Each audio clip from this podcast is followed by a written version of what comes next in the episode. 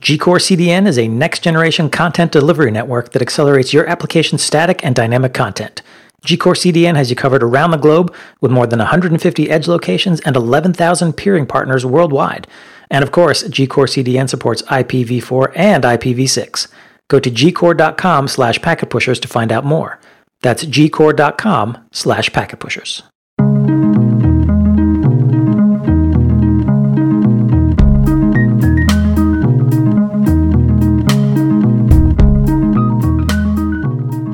Welcome to the IPv6 Buzz podcast, where we dare to dive into the 128 bit address space wormhole. Quick reminder there's sponsorship opportunities available for IPv6 Buzz and all the other Packet Pusher podcast shows. So if you're interested, you can go to packetpushers.net slash sponsorship and you can get all the details. And if you got something cool working with V6, well, we definitely want to hear from you. Come join us on the V6 Buzz and tell us what you got working with V6 and why it's cool. I'm Ed Horley with my co-host Tom Coffeen and Scott Hogg. And today we're going to be talking about IPv6 at major internet exchanges with our guest, Jason Gintert. I'd like to jump straight into it and, and sort of ask you maybe a little bit of background around internet exchanges, how you got involved with it and how you help run one and how all that came about. Yeah, well, happy to. Thanks, Ed. Thanks, Tom. Thanks, Scott. Appreciate you guys having me on. I got involved with that originally back in 2016. I'm based in Ohio, so this is the, the particular exchange we're talking about is the Ohio Internet Exchange in Columbus, Ohio back then a lot of local operators got together and thought well you know there's these community uh, exchanges popping up all over the us we might need one in our backyard you know just to give you a kind of a, an idea of how connectivity works in our region you know throughout ohio. A lot of our interconnection points are in chicago or washington d.c so ashburn virginia or you know downtown chicago.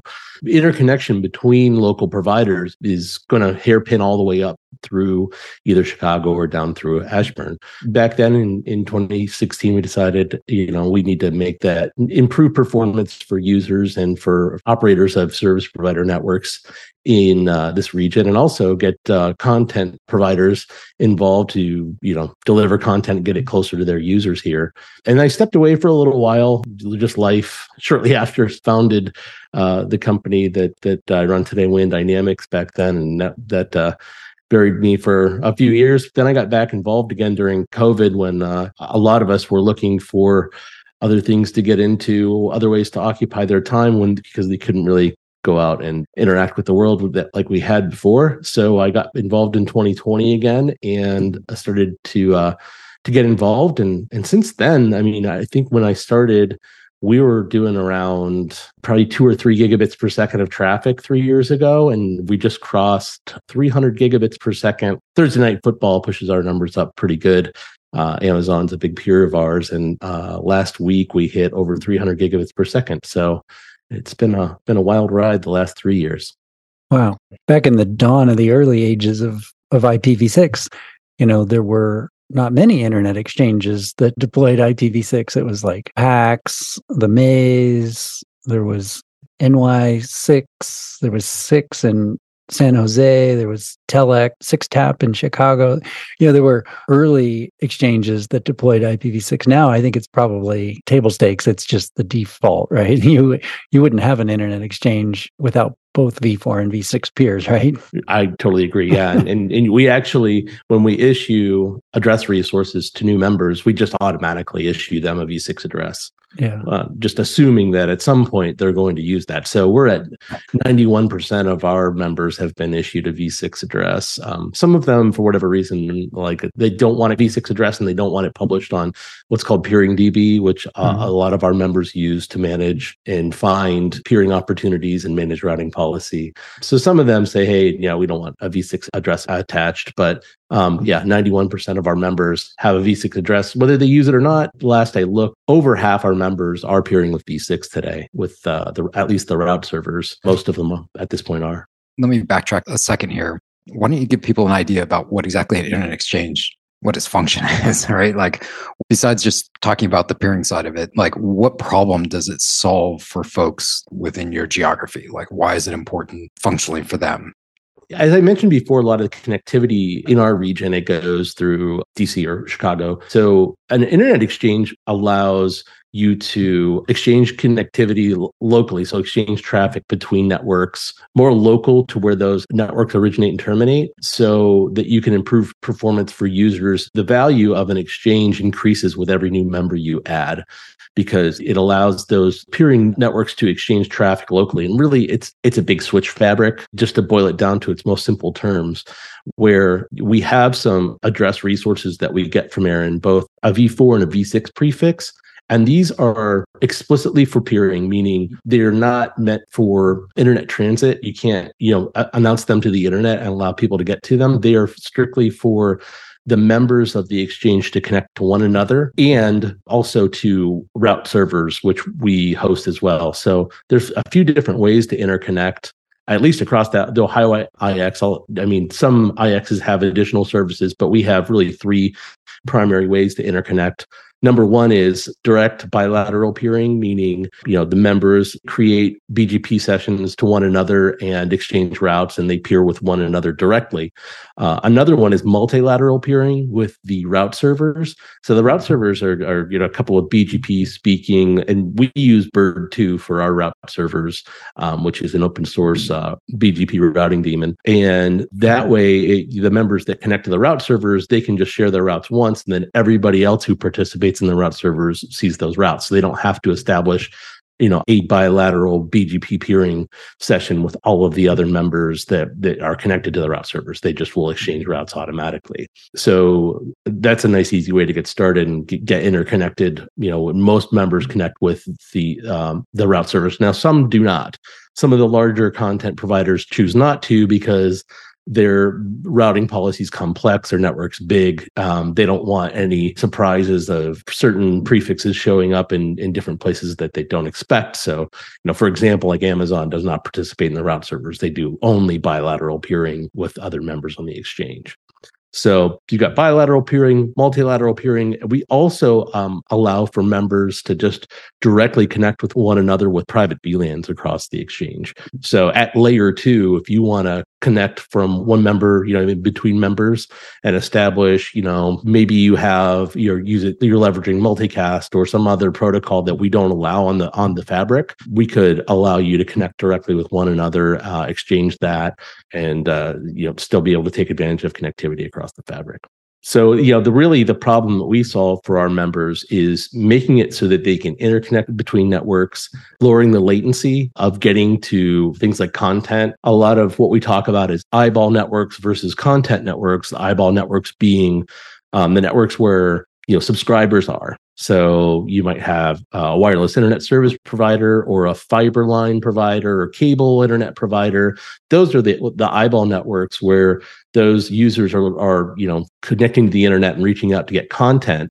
And then we have content providers on the other side. And Amazon, I'd consider in that boat. Amazon, we have Cloudflare, uh, Fastly, Akamai, a lot of these content providers that deliver content to those users, we're bringing those things together cl- more closely um, because we're regionally in this geography interconnecting those networks and, and giving them you know a low latency path between each other. Right, and so it reduces the time because you don't have to go all the way to you know Ashburn or all the way to Chicago in order to be able to loop the traffic. Just to bring it right back around to something, you know, two miles down the street, right? So you're avoiding that that hairpinning uh, effect that often goes on with geography issues. Uh, such as this. So yeah, it's it's a totally useful thing, and I don't think a lot of people really realize how much of this is going on and how important it is in terms of the performance of what they experience day to day. Right? It's true, and the other thing it does is is for some of these local regional operators it lowers their costs on connecting to content. So instead of them having to buy IP transit from you know an upstream internet provider, like a lot of his traffic's offloaded and gives them a little bit more resilience in their network too. So if you know their upstream transit pre- providers are having a bad day, they can be sure to uh, still get access to these different members by bilateral, multilateral peering. No, um, yeah, that's very cool. I think it's neat too that you guys are providing that sort of layer two transit service, basically the equivalent of like a semi cross connect capability within your within your exchange. That's that's very cool because that's a big problem for a lot of shops that are just kind of regional. Maybe they built a peering agreement, but to keep their circuit costs down, that's pretty cool. I can see that as a big advantage. Maybe we talk a little bit about visibility in terms of what traffic is traversing just across your local exchange, right, for internet peering, and maybe give us a little bit of of a talk about a little bit of V4 versus V6 traffic, and you know what do you see now? How's that changed over time for you guys' as internet exchange, and what does that footprint look like, and and how's it evolved? I actually, you know, just take a look at the statistics for for the last 24 hours or so around 97% of the traffic flowing across is is V4 traffic. So uh, it's about between three and four percent most days of of it is V6. Uh, I said before, m- most of our members, more than fifty percent now, are peering with one another, and we're seeing more interest in in peering with V6, both bilaterally and and multilaterally with route servers. In fact, I just had a, a member who's been V4 only for a long time that reached out and said, "Hey, I'd like to light up my V6 uh, sessions, use my V6 addresses." So there is more and more interest in it. And as far as you know use over time i'd say that it was more like in that three year time frame we were more like 1% probably three years ago. So it's it's definitely growing quite a bit for us and um, you know the number of v6 routes that we're seeing that uh, traverse the the route servers have gone up quite a bit too. Probably you know i would say in the neighborhood of like 15 20% in the last couple years. Yeah that's interesting. And i guess the other thing that's sort of obvious is that you guys as an exchange have to support v6 before anyone can actually route or transit v6 right? So right. there's some effort that had to go into actually getting you guys turned up when did you guys take that on? And then like you know how much work how difficult was that for you guys? It actually wasn't that difficult. Was we just we just did it from the start. So when we deployed and which was you know 2016 so there's a lot of a lot older exchanges that had an earlier start and, and you know it might have taken them a little bit of work but we deployed with it. So the version of bird that we launched with um, supported it, and we've upgraded. Since, Then we went from Bird One to Bird Two um, since I've been here, and, and when we made that, like you know, Bird Two supports V6. And then as far as like the, um, the, obviously the bilateral peering, it's just Ethernet, so we just let the the members connect to each other across the fabric. Really, we we have one big slash sixty four that we assign addressing out of for our members and then so it really the, the way it looks is um, you know we, we have a embedded in it the VLAN ID that that we're uh, that we have the fabric on, and then the the very last value of it is is the it's it's identical to the last octet of their their V4 address. So we keep it simple. For us, it's just one big slash 64. Everybody interconnects over that. Our route servers have a couple of addresses on there, and it's it's fairly straightforward for us. So it really wasn't a heavy lift for us at all. It was pretty easy. So you can add another 18 quintillion peering neighbors and it shouldn't be a problem. So. That's right.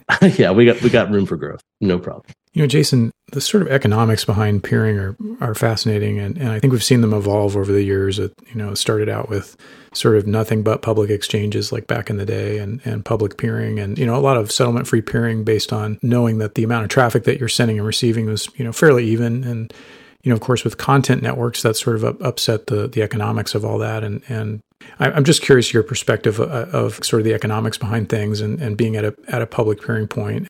I, I think you know bits are obviously cheaper to buy than ever as far as you know buying upstream uh, transit. And a lot of you know who, who, we work with are are those regional service providers that are buying upstream transit from the, the, large tier ones of the world. I don't even know if that's how they're expressed anymore but you know the they're buying uh, upstream transit from somebody to to get their users connected to the internet. And for them, the offload and, and the cost savings on that is great to leverage an exchange instead. And there's also, I mean, in, in, a V6 context, I mean, it's not a lot of them, but there are some providers that it's either difficult to work with or that maybe they don't fully support V6 and they may be able to leverage us. I mean, there's there's a um, a really amazing member that's connected called Hurricane Electric, and I'm sure um, if you're not familiar with them in in a a V6 context, you should check them out. They they do a lot of great things for the uh, IPv6 community and one of the largest IPv6 backbones in the world. We have them as a member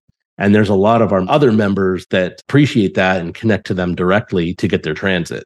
So that's another thing that I guess I didn't really talk about. But if you want to leverage other members to actually get to the internet and to use for IP uh, IP transit, um, our exchange is actually friendly to that. Uh, and let's uh, you connect to someone like Hurricane Electric who does you know get you that access and can maybe do that more cost effectively for you than you might be able to get otherwise. That's pretty awesome. And you didn't even have to bake them a cake with like, please beer with us. no, no, not That's at pretty all. nice. They were, That's sweet. They were one of the earliest. Uh, yeah, one of one of the early. Uh, they they were very supportive of exchanges and very very involved in the exchange mm-hmm. community. So they're a, a, pretty great provider and, and like I said, very IX friendly. So, you know, a lot of our members enjoy that, being able to connect with them and, and get transit. And just to give you an idea of like kind of the economics we're talking about, our exchange is we are a nonprofit, volunteer led exchange. So we don't have employees and it's not, uh, it's not necessarily a, you know, for profit corporate entity. There are some other ones out there that are, we are not, you know, for a, a 10 gig port on our uh, exchange, it's a thousand bucks a year. For a hundred gig port, it's 2,500 bucks a year. So that's wow. it, it, it, it's up to you to get the, the the cross connect to us. But once you're connected, you can connect to everyone else however you'd like. So if you want to use multilateral peering, great. You want to use bilateral peering.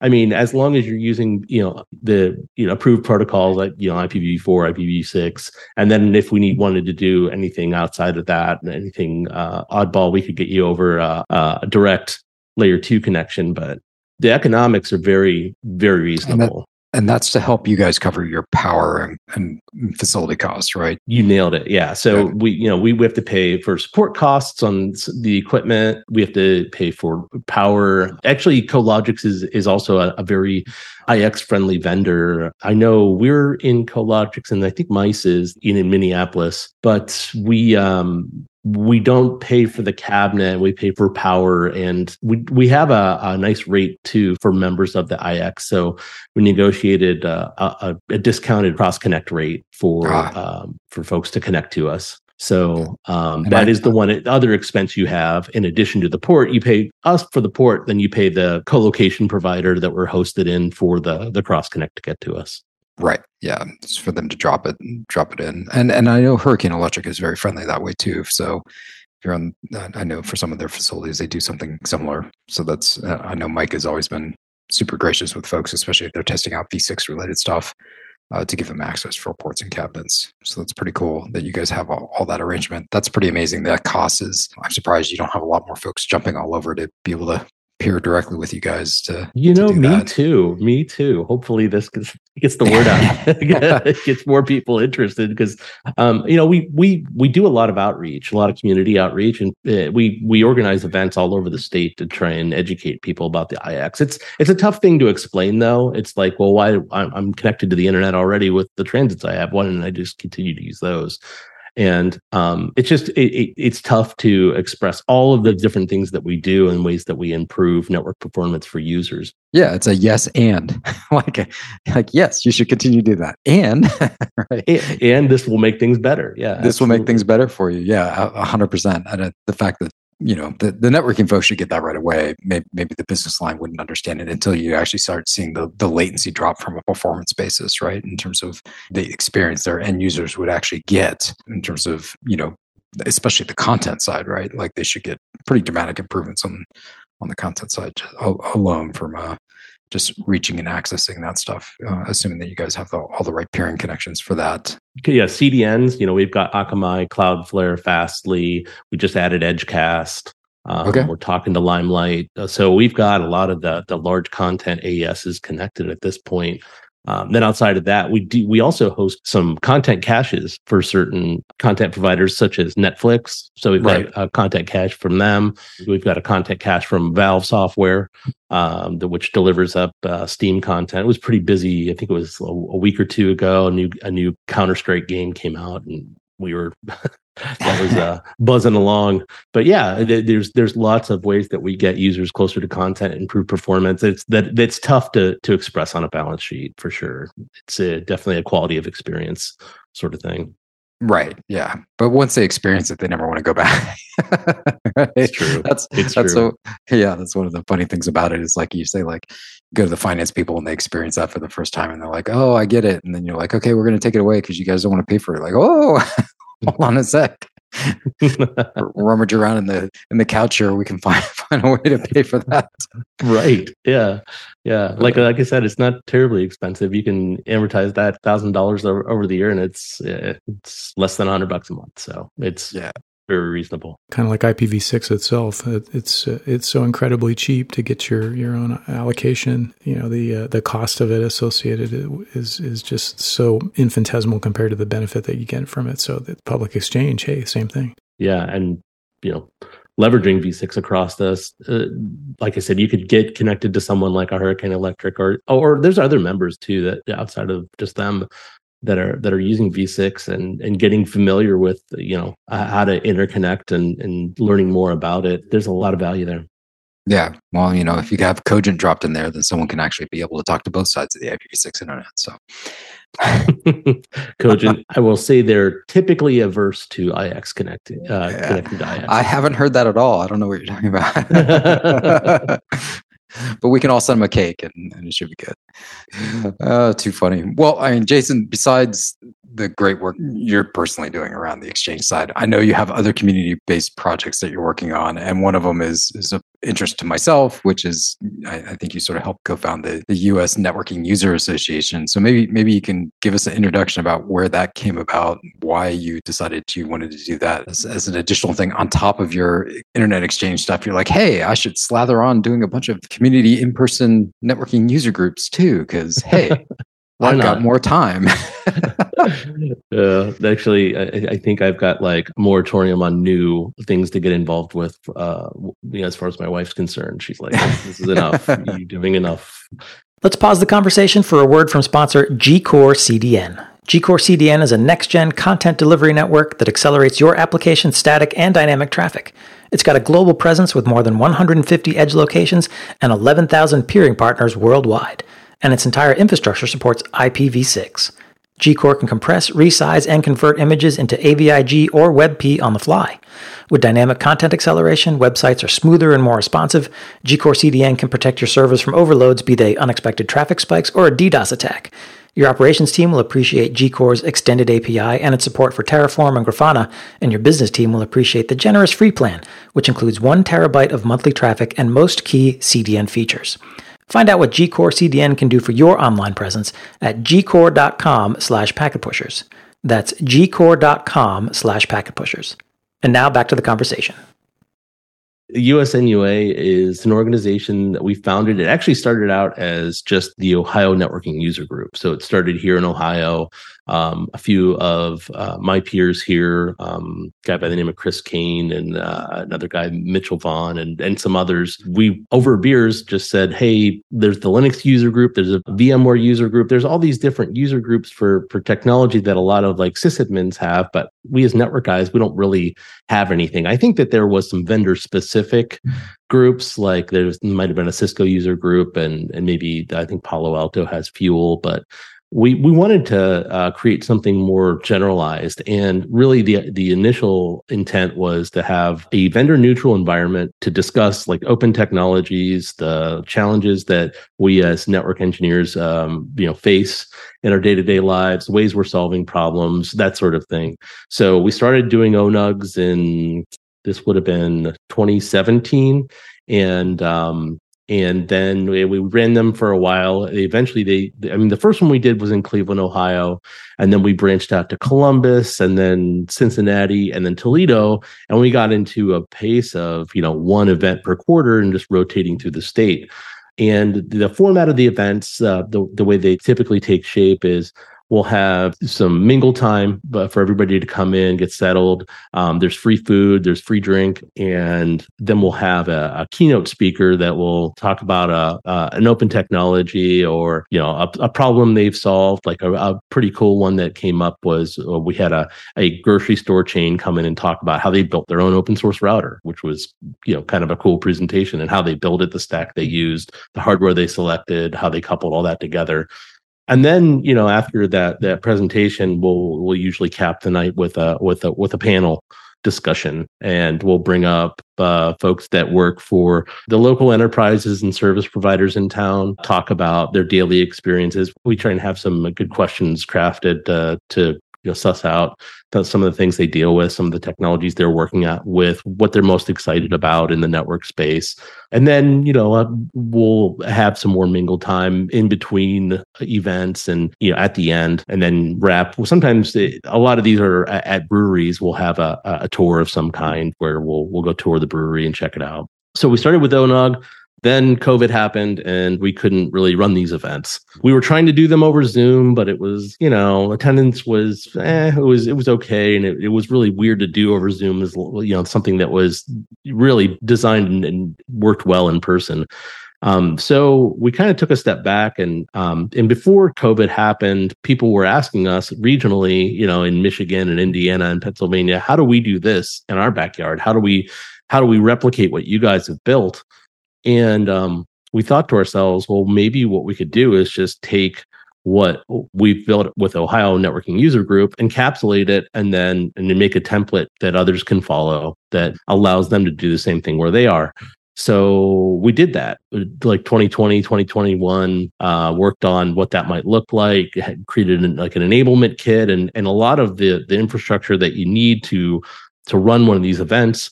And then we've started to roll them out to other regions. So for folks that are interested, um, the way you you get started, and Ed, you can speak to this because I think you're you're looking to starting one in your region. If you're interested in being an organizer of, of these types of events, you can reach out to us, and and what we'll do is get you set up and get you all the uh, enablement uh, pieces that you need to to run these events. But we've got a number. I, we've got I think it's 15 chapters now off the ground between Ohio, Indiana, Michigan. Pennsylvania, New York, uh, New Hampshire, Vermont, Florida, Georgia. The list goes on. Um, there's there's a lot of them that have been run out there. So if you want to check out usnua.com, you can see all of the uh, the different the different chapters that are up and running. There might be an, an event in your area that you would want to go check out. And the, by the way, these are free; these don't cost anything. Uh, they're they're paid for by vendor sponsorship. So they cover the cost of the event. You just show up and talk to your your fellow network nerds. Consume beer and some food and uh, and and talk networking. That's pretty cool. Yeah, that's right. Yeah, actually, our tagline is a vendor neutral environment to to talk networking with beer. So that's, the very important part of it. Yeah. And it's been a great experience so far. And you guys have just sort of reached out and done the scheduling and getting ready to sort of kick off and have discussions. And just for folks that are like, oh, I'm trying to get everything set up in, in Nevada. So Las Vegas and Reno. so, so we're looking at sort of the two locations in Nevada because I don't know how many other locations we really could host out of Nevada. But, but yeah, at least getting, getting something started there is, would be, would be good and I and I mean just just from what I can tell, because um, you know Ethan's involved uh, from the packet pusher side. I know Ethan has been involved with with some of the stuff running up in the in the Northeast, right, um, in his neck of the woods, and he's been very favorable and excited about about uh, the opportunity just to have a really a, a vendor neutral space. I mean, we've had the Cisco user group stuff for a long, long time, and I participated and worked worked around that. And Scott, I believe you've you've done that too. Yeah, that and the old NPUG stuff, yeah. different cities. Yes. And so it's nice to have an, an in person where we can start talking through a, a bunch of these, a, a bunch of these related, you know, networking, a little bit of security, a little bit of, you know, where things are going, you know, cloud, et cetera. Like every, everything that touches networking, you get an opportunity to sort of chat around and, and talk through structurally, like, hey, how are you solving this problem? What are you looking at? And what's what's interesting to you today? I think it's it's all really good. Another byproduct of it is typically seeing folks in your industry that you know that you haven't seen for a long time you know and that's that's i think one of my favorite parts is walking into some of these events and going holy smokes like how you doing joe? I haven't seen you in like seven eight years you know at, at, job xyz that we work together at. So that's a really fun part of it is is that that personal networking aspect seeing people that are in the industry out and about. Yeah. and i've seen a lot of people at user groups actually get their next job right? Like oh you're really sharp with that you should come work with me over here. Um, you'd be amazed how many sort of in person, especially when you're looking for talent locally. Uh, yeah, and we give we give attendees um, an open floor at that. And you know, when the MC is introducing the event, they they say, "Hey, is anybody anybody looking to fill a position in the room? Go ahead and raise your hand. Talk about you know where you're at and the the position available, and then yeah, we have made those connections. Yeah, That's that's a really big part of, of uh, getting to know your local folks in, in your region and sort of establishing a network for yourself. With that being said, I mean, how can folks get involved with, I guess, two things with the exchange if they're interested and if they happen to be in your backyard and, and, and want to get involved, and then also obviously with the USNUA, how can they get involved with those? As far as the exchange goes, um, we have a, a, form on our site that, that you can fill out uh, if you'd like to get involved. There, well, there's a couple of forms. One is actually apply for membership. So the way membership works is you apply for senior or associate membership. Senior membership um, get, gets you voting rights and you know access. Associates more for those who don't want to connect to the exchange necessarily; they just want to support it.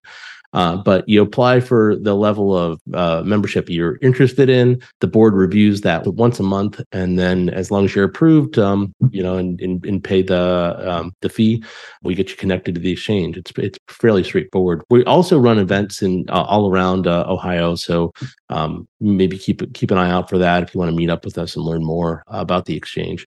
Even if you just want to reach out to me, uh, like we'll we'll talk about the socials later, but you know, um, you know, reach out to me on social uh, media like LinkedIn is probably the best place uh, if you're interested in getting involved in the exchange. And as far as USNUA, um, there's a portion of our usnua.com page where you can, uh, I think it's the get involved link at the top. If you click on that, that has five different ways that you can get involved with USNUA, whether it's becoming a sponsor, starting a group like like Ed and Ethan have decided to do, joining the the community as far as um, uh, getting updates on events in your area. So that would be like our, our, mailing list where we send out updates, and we have a Slack as well. If you want, want to log on, there's a there's a link that'll take you to our Slack and get you involved and and talk to the other folks that are in the community. We've got about 500 people on the Slack that are talking about various topics throughout the day. I think those are some some key ways that uh, you can get involved with each of those.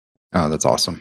I guess we can pivot and, and, get a little geeky on you because maybe we can talk a little bit about some of the tooling that you use for for the internet exchange itself and whether you have any any favorites. Scott, I don't know. I think you listed out a bunch here, but I didn't know if there was anything that you had that that you really found super useful internet yeah. exchange basis. What kind of tools do you use to troubleshoot IPv6 connectivity issues or routing issues? Because an, an enterprise who's embarking on deploying IPv6 may want to you know troubleshoot connectivity or or just anyone connecting to the IPv6 internet. What are the what are the tools you commonly look to that are your favorites? Very important part of our our stack when it comes to that to our tooling is um, something called IXP Manager, which is an open source project that really our our whole exchange is integrated with that. So that's where we keep, um, you know, our member lists. That's where we keep our our patch panel uh, ID information. It graphs all of our interfaces, so all of our utilization. It, it collects sFlow and tells us which um, neighbors are talking to each other. It even will tell us from a peering standpoint who's peered with one another. Uh, it digs through that sFlow data to see who's talking um, uh, TCP 179 with each other, and we can identify who's who's got bilateral peering across the fabric. So um, that has uh, a looking glass. So I mentioned before we use um, Bird, uh, the Bird Internet Routing Daemon for um, for our peering, for our multilateral peering. Uh, our members can log into IXP Manager. There is a self-service component of it for members, so they can go take a look through the Looking Glass at the route servers to see what routes are being exchanged, uh, you know, what they're advertising, what they're being advertised as far as routes, and actually you can take a look at the other members, everyone else who's connected to uh, the route servers. You can see um, their advertisements. Um, and it, it, the nice thing is you can even see it right down to the level of uh, being able to see like community tags that they've placed on it because there are well-known community tags that we utilize to allow our members to filter based on those tags. So if you're like, wait a minute, this you know, this member's connected, but I'm not getting this this v6 prefix from them. I wonder why. You can go in and take a look and see if like maybe there's a there's a filtering tag there that that's filtering it to you for some reason. So that's one important tool that we use quite a bit. Um, if we're looking at the outside world, we u- do use some of the tools that, that are available from from Hurricane Electric. So they have bgp.he.net, LG, like lookingglass.he.net. Those are really really useful for seeing just like on the on the public routing table what's happening. Um, there's also a number of other looking glasses out there. I think if you just look up BGP looking glass, you'll see a, a number of uh, resources. Now, whether or not they're working, debatable. I guess some of them uh, aren't, aren't in service anymore, but um, you know that's definitely helpful for looking at things on the outside. Um, you know, inside the IX, the tools that we provide in IXP Manager are really beneficial. But if you're just trying to see like like what the rest of the internet's seeing as far as um, you know the prefixes you're advertising to other peers, um, those are some good utilities. Yeah, that's cool. Thanks, Jason. that's useful. I, I make personally use of, of the Hurricane Electric tools for getting a lot of V6 visibility. So that's cool to hear that someone else is using them too. I'm not alone. Yeah. Well, all right. Well, unlike V6, we run out of space for this podcast. Thanks to today's just Jason. How can folks get a hold of you on the internet? Like, what's the best way? I think you mentioned LinkedIn. We'll put your LinkedIn uh, uh, URL in there. But is is there any place else that you are you on X or Twitter? whatever you want yeah. to call it today. Yeah, whatever it's called today. Um, yeah, I am everywhere else on just Bits in Flight. So at Bits in Flight on um, X, on I think on, on Mastodon. I'm also on Bluesky. Um, and that one's at bitsinflight.com. Um, is my is my handle there. Um, so if you, everywhere else, Bits in Flight on LinkedIn, just Jason Gintert. Awesome. Well, you can reach the IPv6 Buzz podcast on Twitter or X or whatever they call themselves today at IPv6 Buzz. You can also hit up each one of us. Um, Tom is at IPv6 Tom. Scott is at Scott Hogg, and I'm at E Horley. Because Twitter seems to be having lots of challenges, we really sort of recommend you head over to packetpushers.net slash FU to send follow up questions and comments about the show. And uh, if you have any questions or comments for Jason, we'll get them along to them. Um, thanks for listening to IPv6 Buzz. You can find us on the Packet Pushers or any of your favorite podcast apps. Just search for IPv6 Buzz. And if you like the show, please give us a rating um, on whatever podcast platform you have. and if you like this podcast, we recommend you check out Heavy Networking, Day 2 Cloud, and the Network Break podcast, plus all the other great technical content over at packetpushers.net.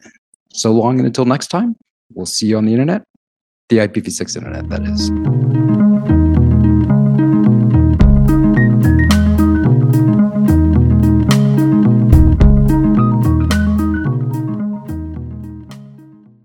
Thanks for listening to IPv6 Buzz, a podcast devoted to truth, justice, and 128 bits of address space. IPv6